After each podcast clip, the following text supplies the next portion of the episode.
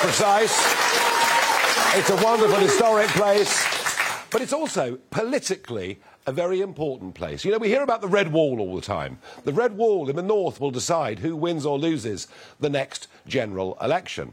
Well, maybe that's because right now, Kent, with 17 constituencies, has just one Labour MP. That's Rosie Duffield, Canterbury. And that's got more to do, I think, with a lot of students being in Canterbury and voting there. I hope they don't also vote where they come from back at home. But it's only a few years ago when half of the seats in Kent were Labour, and indeed all three of the parliamentary constituencies here in Medway were Labour. It's just in the last decade they've been held by the Conservatives.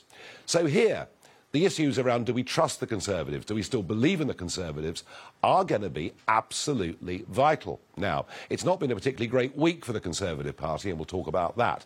We'll talk too this evening to the leader of Medway Council and find out what's happening on the ground. I have to say, I have a very strong affection uh, for this place. It was in Rochester where a member of parliament resigned, stood in a by election as UKIP, and won the seat. We are very much in Brexit country here. But I don't think the Conservative Party can take voters in Rochester and more broadly across Medway for granted. In fact, I'm certain they can't take them for granted. So tonight, I'm asking you the question, the very simple question do you still trust the Tories? Because in 2019, the country did in a very, very big way. Let me know, please, what you think. Farage at gbnews.uk. And there'll be much else besides over the course of the next hour. But joining me right now, fresh from doing an outdoor show down by Very Rochester windy Cathedral, show. windy and quite cold, is our political editor, Darren McCaffrey. Darren, it has been quite a week for the Conservatives. Just remind us of some of the things that have happened. Well, to be fair, it's not just the Conservatives. I mean, it's been a desperate week for British politics and for Parliament. I mean, you and I have covered politics or been around for a long time. I'm struggling to think of a week quite like it. It started off with uh, Angela Rayner and that story in the Mail on Sunday. Cross-leg gate, as it got called, and then the gates just kept coming uh, over and over again. We heard uh, Liam Byrne today, a former cabinet minister under Gordon Brown, who's been suspended from Parliament for two days for bullying. We've got Jamie Wallis, a Conservative MP, who's going to be in court next month in Cardiff over that car accident.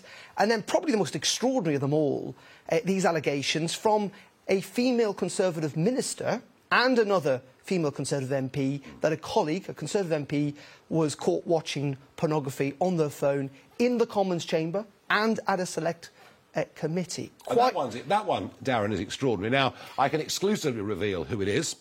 Um, we are going to put the picture up on the screen right now of who's been caught so that you can all see. And for those of you here and listening on the radio, uh, it's a picture of Jacob Rees-Mogg looking at his phone, and it's a woman dressed in full Edwardian robes.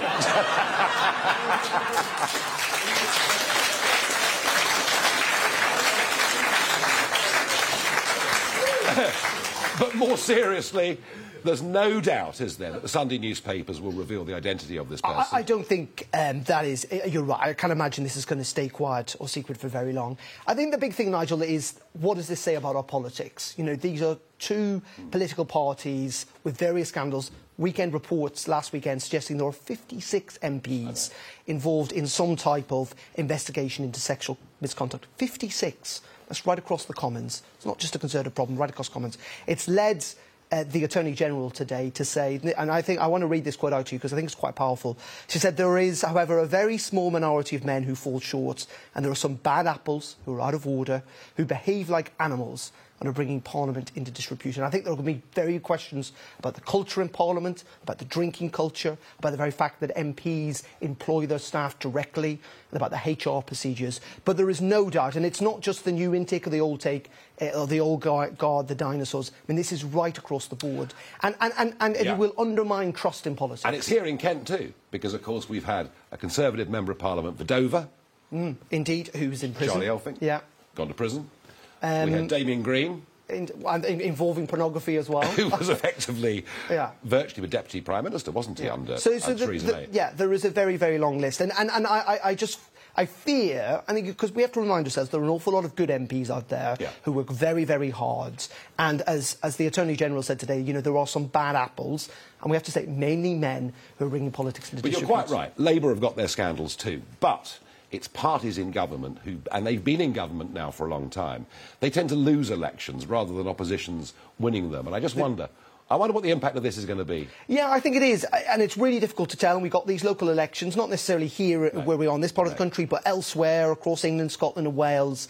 This time And next Northern week, and Northern Ireland Assembly elections happening there uh, as well, and we'll be covering that on GB News. But it's always fascinating to know how much of the national narrative weighs on local elections. Clearly, the Conservative Party would like, in many ways, this to be about local councils. They feel that they run them much better. Boris Johnson talked about Nottingham, he talked about Croydon, um, who've got involved in scandals and bankruptcy in recent years, and they talk about low council tax and that sort of stuff. But ultimately, at the end of the day, I think the Conservatives will be judged largely on big national issues, not just Partygate, that of course gets people animated, but also the cost of living crisis, whether that's your petrol pumps, your heating bills, uh, inflation going up, uh, rises in the supermarket, but also this tax uh, increase that has happened with the national insurance this month. A lot of people will have got paid today or tomorrow, and they will notice, They will notice, that yep. there's a lot less No. money in their pocket. And in the end, we'll have to see how much that weighs down. Will this be a crucial local election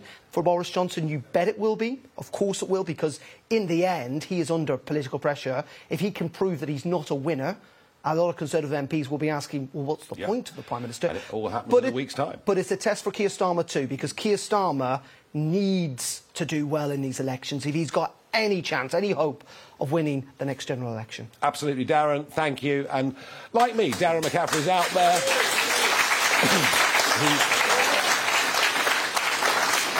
I like Darren so much more now that I work with him rather than him interviewing me when he worked at Sky News, I have to say.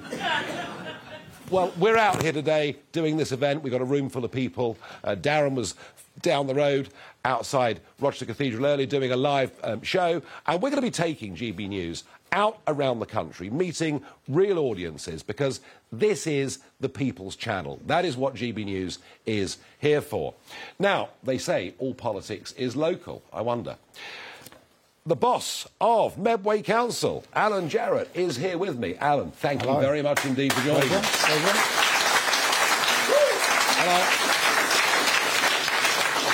I'm very pleased you're here.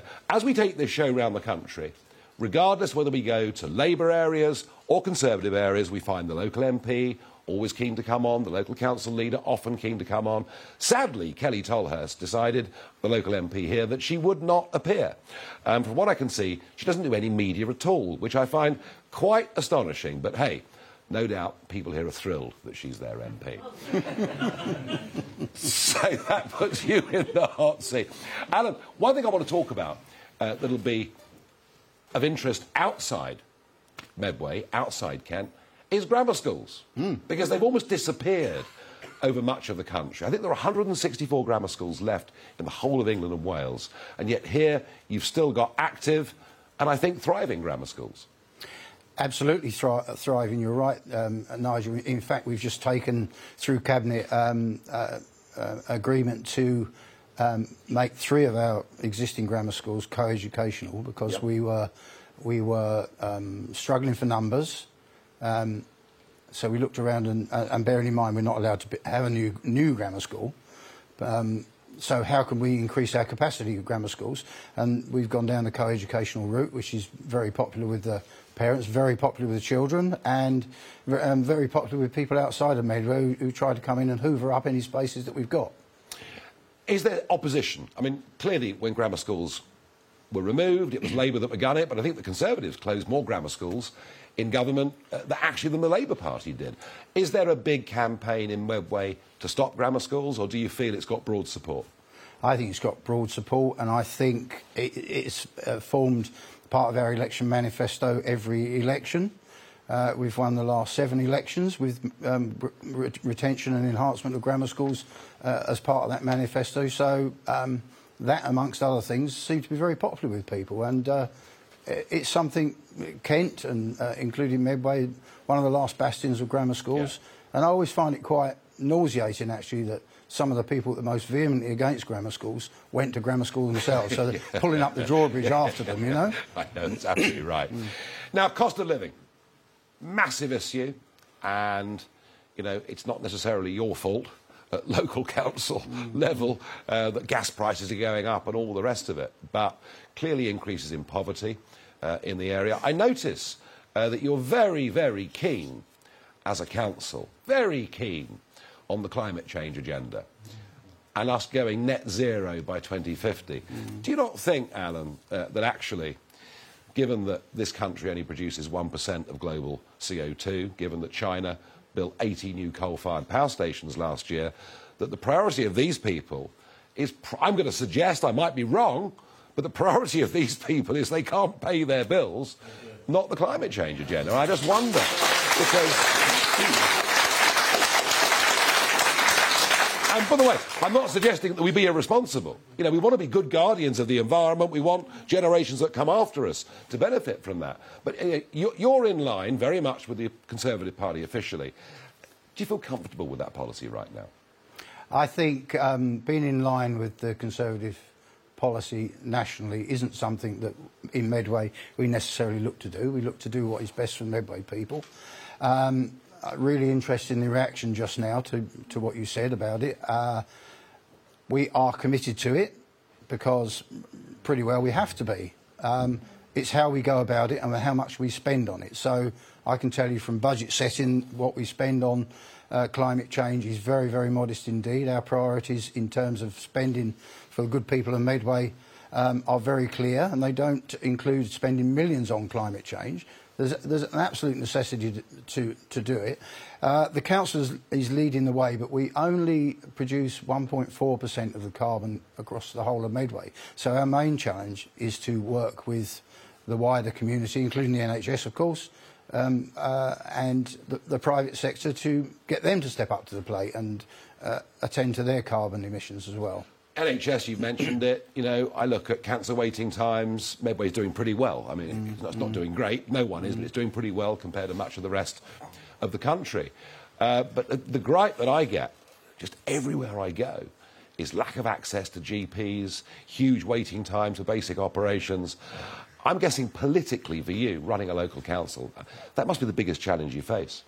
Well, it's quite difficult actually to get people to make the distinction, and this is not an excuse, make the distinction between what is the responsibility of national government and what is the responsibility of local government. Yeah. So, the NHS is not the responsibility of local government. If it was, I suggest to you, Nigel, it would be run a damn sight better than it is now.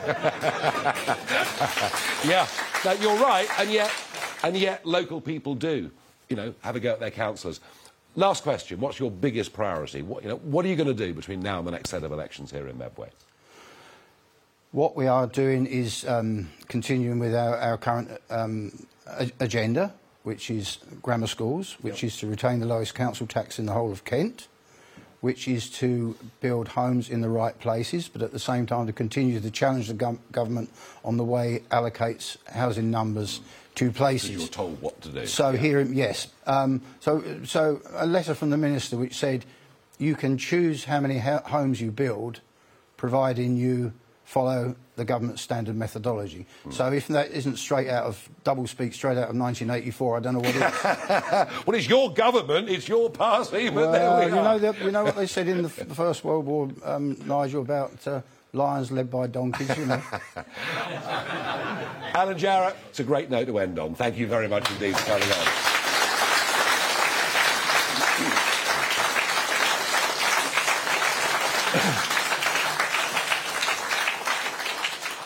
Now, I mentioned access to GP services, and we've had this all over the country. For three quarters of a century, people have been used to the idea that you can go and see a GP face to face and get a consultation. But that's becoming very much more difficult. Well, add to all of that what Professor Martin Marshall, chairman of the Royal College of GPs, has said overnight. He has said that he wants to end what he describes as corner shop GP practices, by which he means little local GP uh, practices. And he wants to, in future, have surgeries that will be large scale operations or part of chains of hospitals. He wants to corporatise what a GP is, and I think that's completely wrong. because I think the GP is just about the most important and trusted member of the local community. It's a classic example of those perhaps in London or running big organisations who just don't understand what the needs of folk are. At least that's my take on it. Now, Dr. Julian Spinks, GP Director at Medway Practices Alliance, thank you for joining us and for taking the hot seat. Now, so nice to get a round of applause for a change. yeah, yeah, we haven't finished yet. Oh, okay. and I say that because my sense of this, and I had a GP on the programme on Monday. She's a GP from East London. She said she's spending the first 50% of her consultations with patients that are frustrated, patients that are angry, patients that ring up or queue up and are told they can have an appointment in three weeks' time. And I put it to you that actually that bond of trust, that really important bond of trust that exists between GPs and their patients, is beginning to break down. That's what I think. I hate to say it, I agree with you. Um, I spent the first half of my career saying general practice was the jewel in the crown of the NHS. I'm afraid the crown is starting to tarnish and the jewels are starting to fall out. Um, we really have had problems for years. It predates COVID. We uh, have had falling numbers of GPs, so there aren't enough of us actually to see everybody. Um, and COVID made it even worse. Uh, we went through that phase where we were, were, told to lock down, to lock our doors, and people started to think that we were somehow sitting there knitting or whatever, when in reality we were doing our best to try and keep the service going whilst not being allowed to actually see patients face to face. We've moved back towards that, but actually, if we saw everybody face to face, we genuinely couldn't see everybody who needed to be, or we couldn't consult with them. And that's because we don't have enough GPs per capita of population. Is, is, is it as simple as that? It is generally. Uh, I mean, we're way below um, European countries and other parts of the world on the number of GPs per head of population. So we're trying to push people through. On a typical day, I see 30 to 40 patients. In most countries, they feel that beyond 25 is unsafe. And so, you know, if you're wanting to see me when I've done 12 hours consulting, I, you know, it's rather like I would not go on a plane where a pilot's been flying for 12 hours without a break. And that is what is happening. And, you know, my patients deserve better.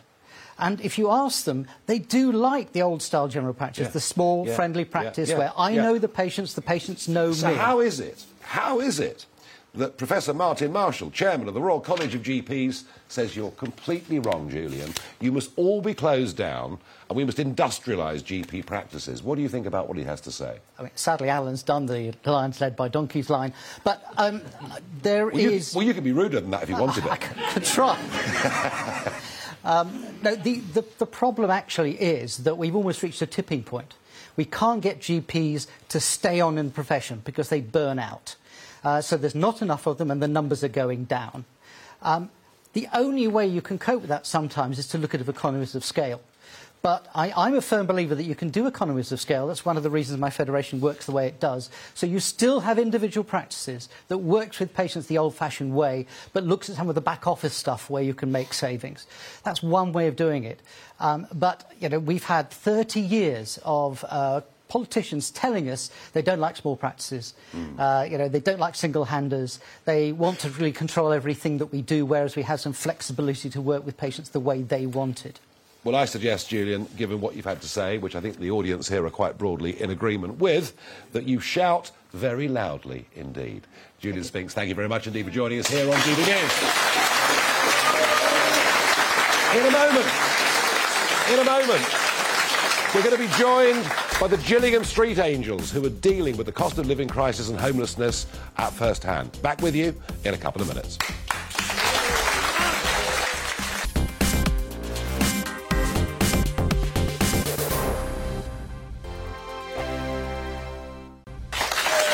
Welcome back to Rochester here in Medway. I was debating trust in politics and some of your thoughts, some of the viewers' thoughts at home. Colin says, I trust neither party. One viewer says, I stopped trusting the Tories in week four of lockdown. Russ says, I don't trust the Tories, but I don't trust Labour either. Maybe the Tories are better. And Linda says, Why are you always Tory bashing, Nigel? No, I'm not. I praise them to the heavens when I think they've got things right. Now, My What the Farage moment this week, I just love this. Elon Musk, what a hero Elon Musk is. A defender of free speech. But the other lovely thing about Elon Musk, unlike, unlike those liberals who take everything so seriously and want to ban everything, he's got a sense of humour.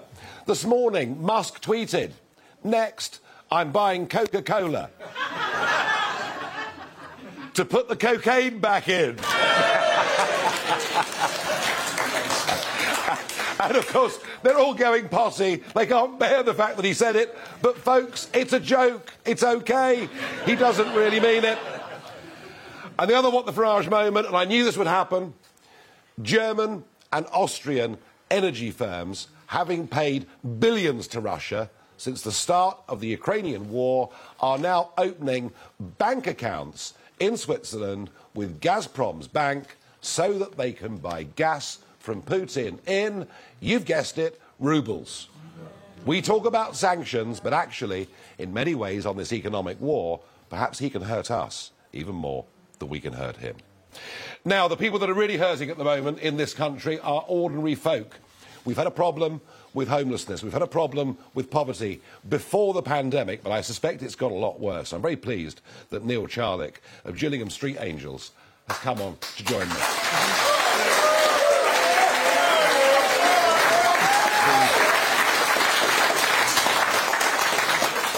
Neil, GB News are big supporters of you, big supporters of your organisation, your volunteers, and the work that you do. Just explain to us how much worse in Medway have these problems of homelessness, poverty, hunger become?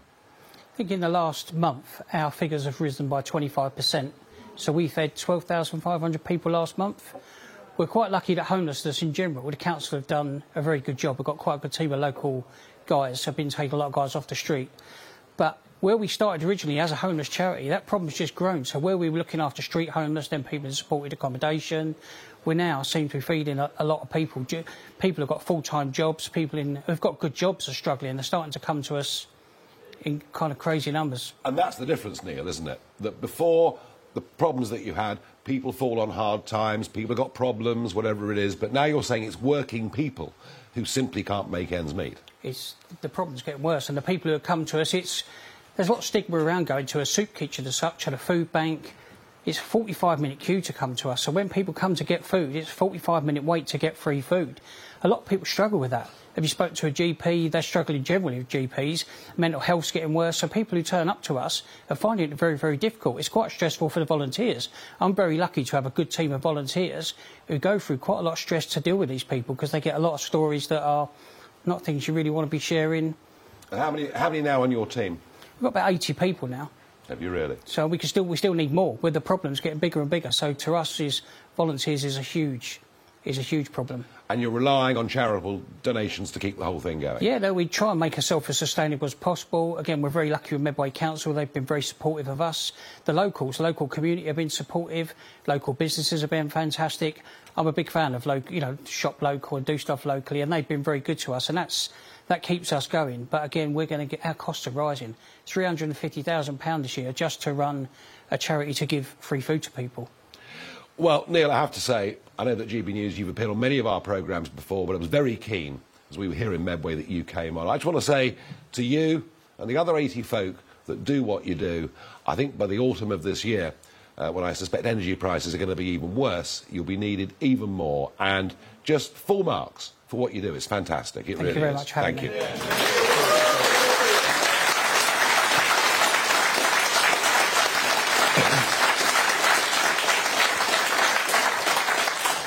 Okay, it's time for Barrage the Farage, where audience members who have been selected get up to ask their questions. I know their names, I've no idea what their questions are. Let's start with Dan. Dan, what is your question? Good evening, Nigel. Good evening. In light of what's gone on with mobile phones in the chambers of Parliament recently, do you think it's time to ban the use of mobile phones in the chambers itself? It's a really good question, and if you watch MPs now, they're constantly on their phones. If you go to the Welsh Assembly, they've got laptops up on their desks. Um, I don't want to be a hypocrite about this, because when I sat in the European Parliament, at times I was so bored without a mobile phone, God knows what I'd have done. That's when they weren't throwing things at me. Um, do you know what? Realistically, in the modern age, it isn't going to happen. I'm afraid we live in an information technology age. It just isn't going to happen. But I get your point because the way it should work is you listen to reasoned debate, you listen to argument on both sides, and maybe a good argument can change your point of view. So I get why you asked the question, but you know what? It ain't going to happen. no, afraid not, but thank you. Um, next up is Lee. Lee Larkfield is next up. Good evening. Thank you for Brexit. thank you. Well, thank you. thank Medway. because of all the sleaze and the scandal and the lies that are in our current government, do you think it would be better if MPs would have had to have had a real job rather than coming from the elite of Oxbridge and Cambridge? Yes. look, look, I think you need some academics. I think there is room in Parliament for some people who are academics.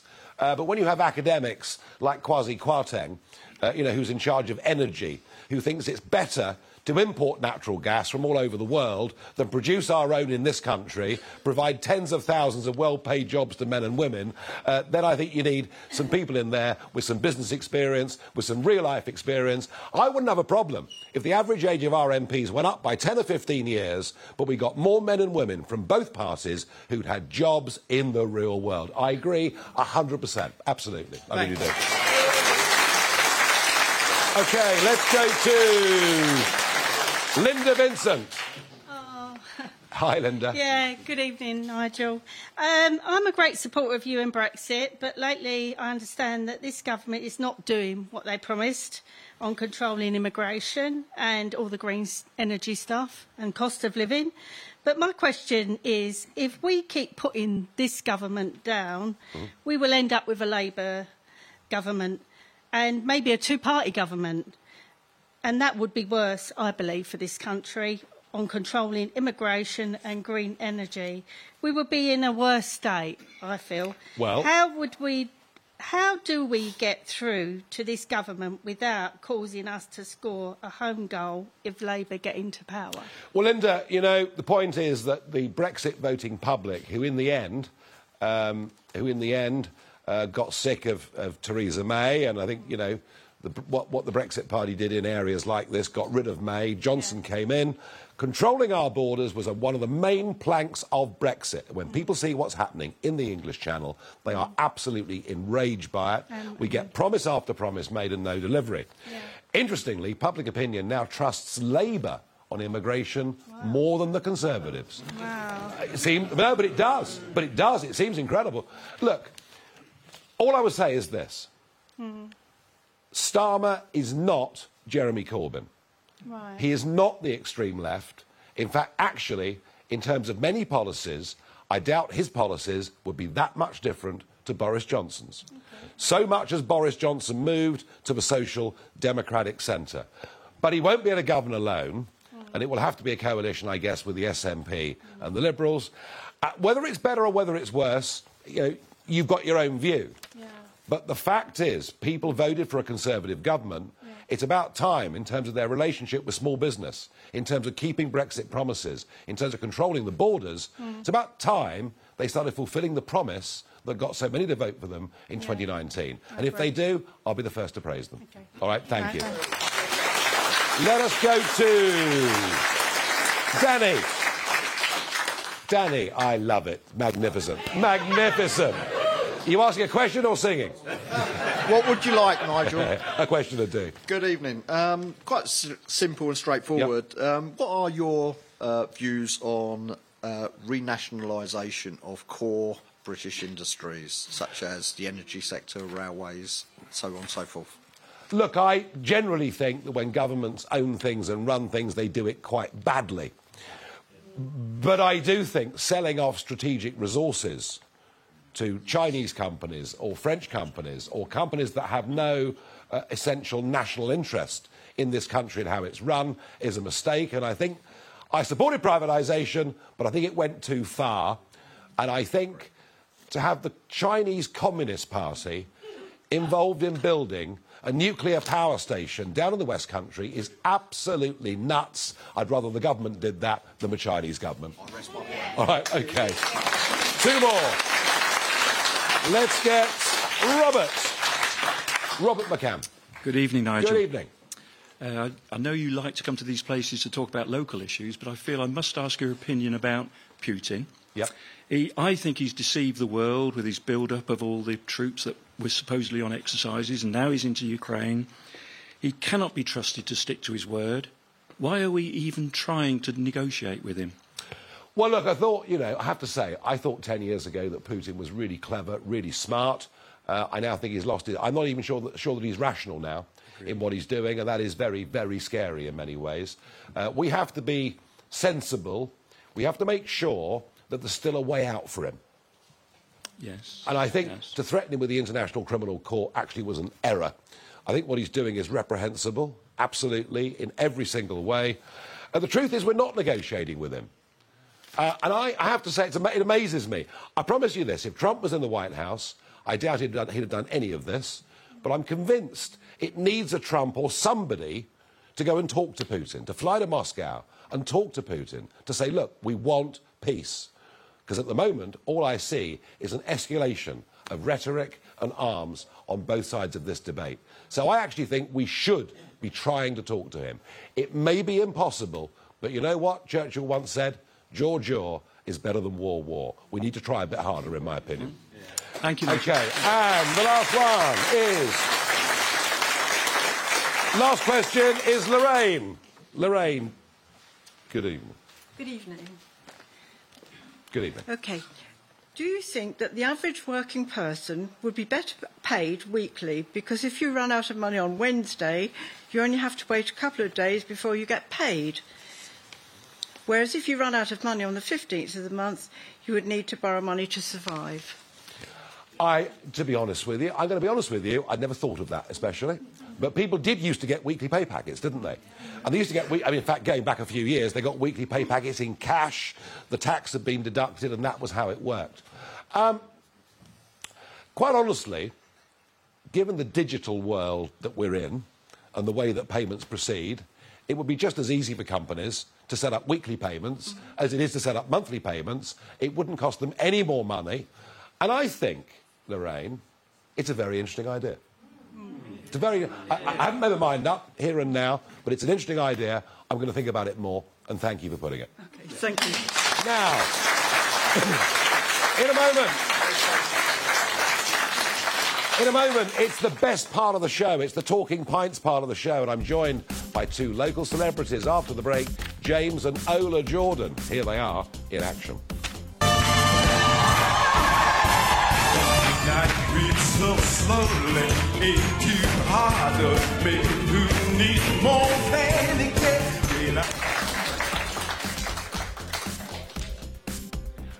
That's all coming up in just a moment.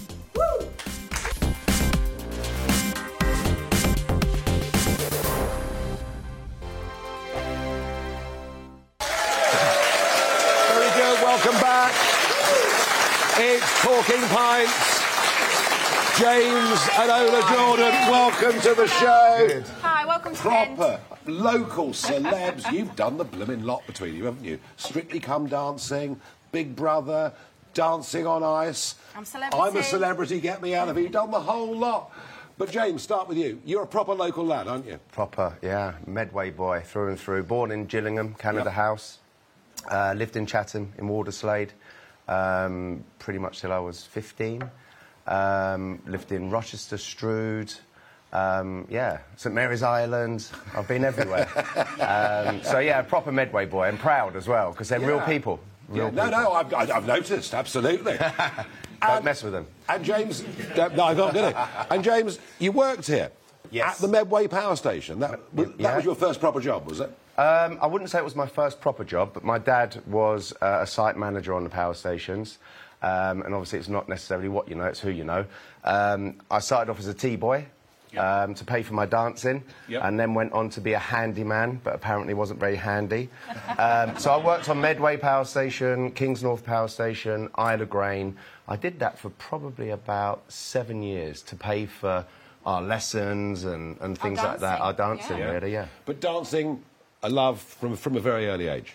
Um, I wouldn't say a love from a very early age. I would say I was not necessarily pushed into dancing, but my sister started, and then I kind of was told that I had to go along as well. And there was like two boys in the class, and I was like, "What is this all about?" Um, and then I started realising as I got older, there were yeah, okay, two boys, but about thirty girls. And I was like, oh, this is good. and then the better I got at dancing, the more girls paying interest to you. and, they? Um, yes. And then I met the lovely Ola. Then you go to Poland Then and, he's he, gone to Poland and found me. and, found, Yeah. and that was it. He, That's and it. he put you in his suitcase and he Yeah. brought you back. That's and, Yeah. you've been married ever since. Yeah, 22 years I've been here, so moved over to dance with James 22 years ago. 17 she was when she moved here. Yeah. Uh, She yeah, was legal, so long just so you time know. ago, long time ago. Yeah, it was a long time ago. And very quickly, between the two of you, this amazing TV programme arrives on the BBC with Bruce Forsyth compering Yeah. it, and suddenly, family Saturday night viewing is back where it had been, perhaps in the 70s and the 80s, generations together, watching Strictly Come Dancing, loving Strictly Come Dancing. Um, and you guys, of course, great dancers, but the best ever dancer on Strictly Come Dancing was a former Conservative Member of Parliament for Maidstone, later on a Brexit party over here. Ann Widdecombe was She the was best. I mean, You know what? She was, she was actually she was actually lovely. I really liked her. I, I had a bit of a soft spot for her. She didn't know how to take me because I'm quite um, abrupt sometimes, but um, she did. Gosh. The, she did. Well, the- she's pretty yeah, abrupt but at she, she did the tour and everything, so she she loved the dancing. I think she she got on really well with Anton. Anton was the perfect partner for her. Um, we had some nice conversations with Ann. yeah, really, so no, she was. She was now, when nice you're doing lady. Strictly, I mean, Yes. it, is, it takes your life over, doesn't it? It does. For, what, four months? More. Uh, we pretty much start in August, so August, September, October, November, December. Five months. Five, six months, yeah. Yeah. So And it's a long time. Like, kind of, not much time off. and- No, and then afterwards you went on the tour, and then you do a pro tour, and then you were doing your own show. So pretty much all year Yeah. round you were dancing. Hence Yeah. why it wrecks your body, and I've got loads Yeah. of injuries. Hence we and- used to be thin, and yeah, now we used we're to be thin, so and now, and now we just eat a lot more.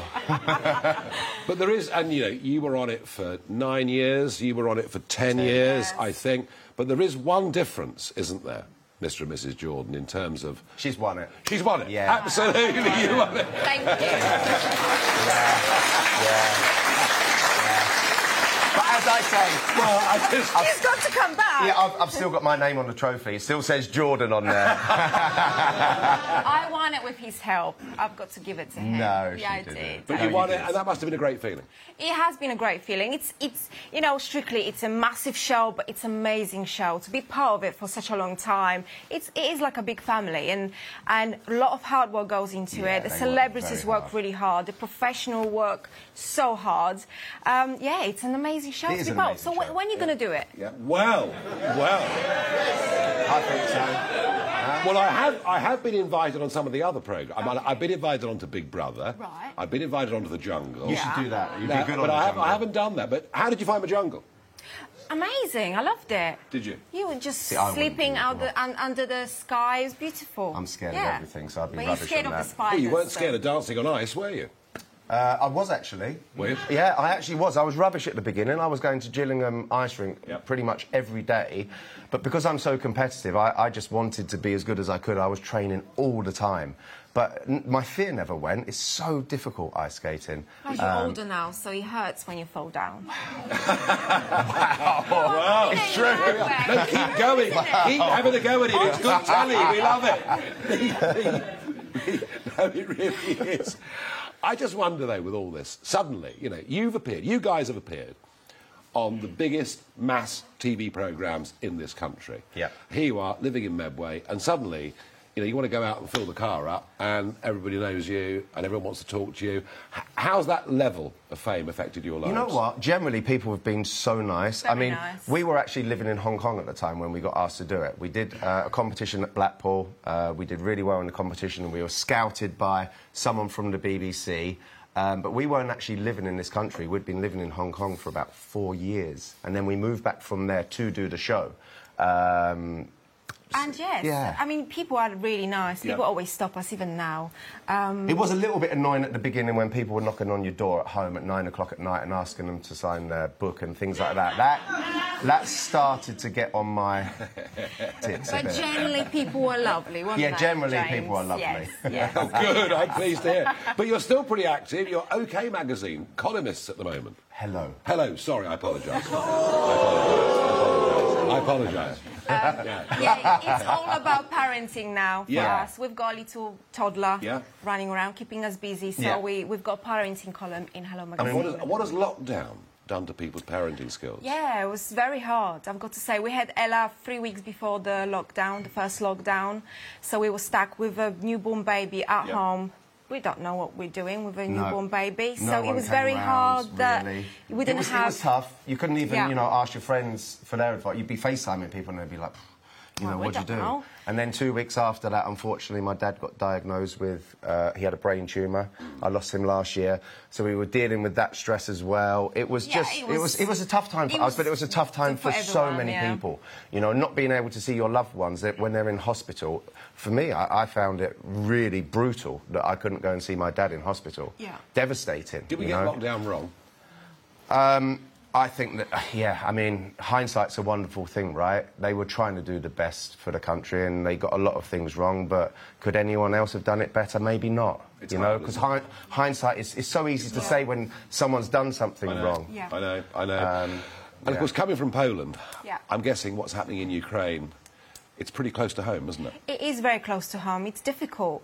It's scary. Um, living next door to, to, to the war, it's hard. Like, my mum and dad are here na- now. We've actually they, flown them over. They they here, they scared, staying yeah. with me, and you know they're in the seventies. They don't want a war. I mean, no one wants a war, but um, you know they're scared. They're not going to just be able to pack the bags and run away when when the bomb hits. And now Putin shut off the gas in Poland. Um, so it's hard. I think people, Po- Yes, Polish people are very scared. They, they're very scared. So um, there's a lot of Ukrainian people that came over. I mean, when you think We've three got or something, over three million people have uh, gone a into Ukraine. Of, a lot of they can feel that they're there because a lot of children are in schools now. My auntie is a teacher; she's got a lot of Ukrainian children there.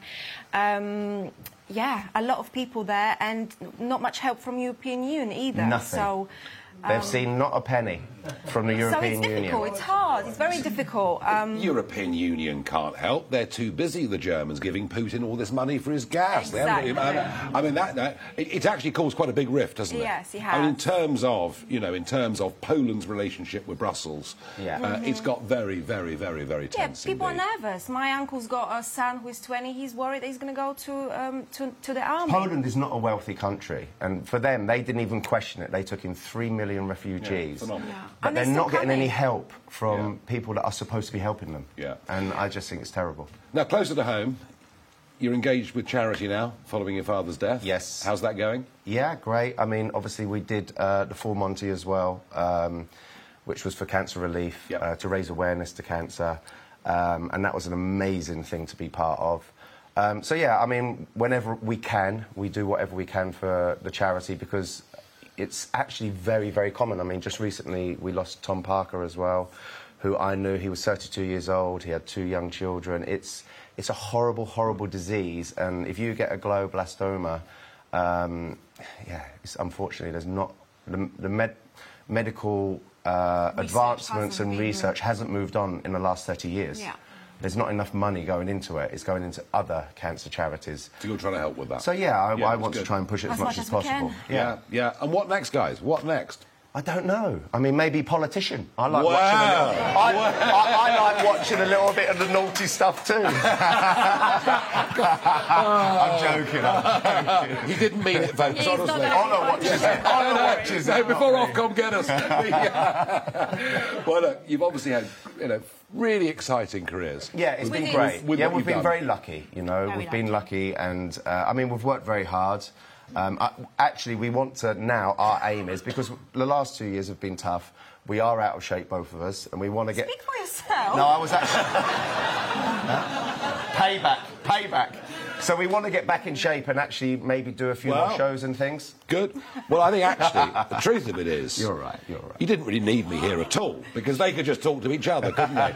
Please give a big round for James and Owen. Thank you. thank you very much for coming Brilliant, thank you very much for coming in. Now,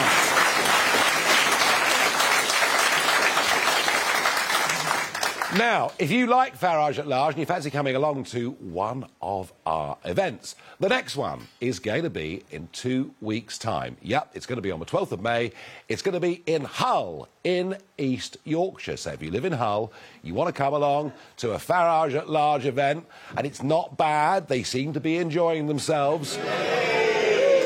So please go to the GB News website and book your tickets. Now, Lauren Austin is from Rochester. She's going to sing us out with Signed, Sealed and Delivered, which is what Boris promised us with the Brexit deal.